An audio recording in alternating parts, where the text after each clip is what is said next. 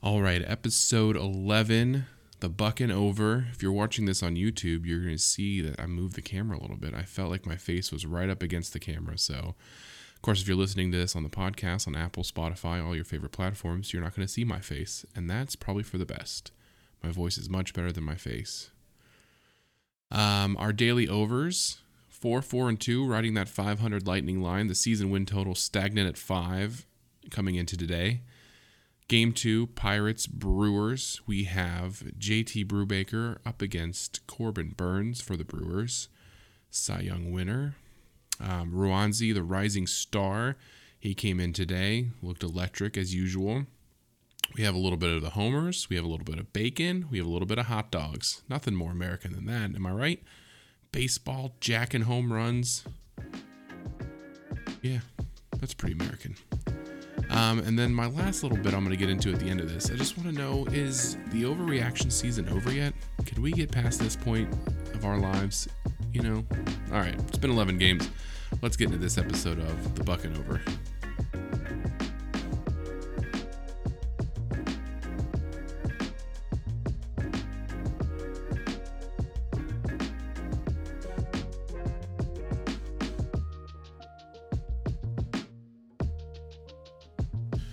All right. Game two, Pirates Brewers. We had JT Brubaker, we had Corbin Burnes. First inning, nothing happened. You always love to see a good first, clean first inning, especially with these Pirate starters. Um, Corbin Burnes doing his thing. JT Brubaker did very well first inning. Second inning, ran into a little bit of trouble for JT. Um, gave up a watch to McCutchen, and then Rowdy Tellez bomb to right field, two nothing. Then he comes back and he gets two quick outs. You like to see that, but then these this is what kills a pitcher every time. You're cruising through an inning. You give up a home run, sure, but then you get the two outs. You have a throwing error by Newman. You walk uh, Caratini, and then who else but Kolten fucking Wong doubling home two on a cheapy hit right over the first baseman, bloops into right field. God, freaking Kolten Wong Kolten Wong. I said it last episode. Kolten Wong. Don't like him just because he does that kind of crap. He does that, those little bloopy hits, these little lucky cheapy hits, RBIs all day for him. Um, but then after that, JT he did settle down. Brubaker got his last ten batters he faced, so it was nice to see him, you know, gut out that second inning and come back and just get in a good rhythm with Perez and just get up, get batters out. Um, Corbin Burnes, of course, cruised the whole way until the top of the sixth. Vogelbach back in his, you know, former ballpark, uh, American Life. Used to be Miller Park, now American Life, which is a travesty, but that's another conversation for another day. Um, Vogelbach to center field, 4 1. Then we get in the top of the seventh, Josh VanMeter, who hopefully can do this throughout the first half of the season and they can flip him for prospects, he hits a home run. 4 2. Over under was at 7.5. So we're hanging on. Um, bottom of the seventh, Roansy gives up a home run to Renfroe. Solo shot 5 2. So we're at seven runs, and all I need is one more run to hit the over. Um, but, you know, credit to Roansy, short term memory came right back, struck out the next guy face, line out to Ke'Bryan Hayes, struck out the third batter. So very short memory. And he threw a little fire too, 97, 98, right at him. Didn't beat around the bush. Didn't like, you know, the home run he gave up was a hanging uh, slider. You know, that's a mistake pitch, and he knew it. As soon as the guy hit it, he smacked his glove. He knew it. But, you know, what's going to make him a rising, you know, what makes him a rising star, what's going to make him a great pitcher is the short memory coming right back, getting angry, firing fastballs right back at him. Um, really good signs out of him. Um, so you add him with Peters and Crowe and Bednar, you have the makings of a good bullpen. Now, eventually, Contreras is going to get moved to a starting position, hopefully sooner rather than later, because the starters that the Pirates have now are not very good. But, you know, excellent to see out of him. Um, you get so the seventh inning comes and goes. Um, Burnes goes seven innings, and then you get Devin Williams and Josh Hader, you know, elite bullpen arms. Um, and then I put this little note here. Uh, Kolten Wong makes a good, good play and no one cares. Ninth inning, um, kind of a base hit up the middle, middle, little squibber. Kolten Wong kind of the Jeter throw, and he throws it to first, gets him out. Everyone goes nuts in Milwaukee, and I yawned and rolled my eyes because it's you know Kolten Wong. But yeah, I know. just you know it's maybe it's I'm I'm too hyper focused on him. Maybe that's what it is, but it just seems like he always pops up at the most opportune times and he shows up and just you know that's you know it's part of being a fan you pick players you don't like and you boo the crap out of them um, last note i have on the game the actual game uh, the last pitch wasn't even close on yoshi uh, of course when you have two strikes on you and you're not even protecting the outside half of the plate i mean what are you going to do right um, yeah but it was a good two three four inches off the plate it wasn't even close called strike three um, Brubaker's final line um, only gave up the two hits, four uh, runs, but only two were earned. Two walks, six strikeouts, five innings pitched. Now he did have 94 pitches. A lot of that was that second inning when he could have got out of the inning, but then they decided, hey, an error, a walk, bloop shot. You know, these things happen in baseball, but you know, it's progress.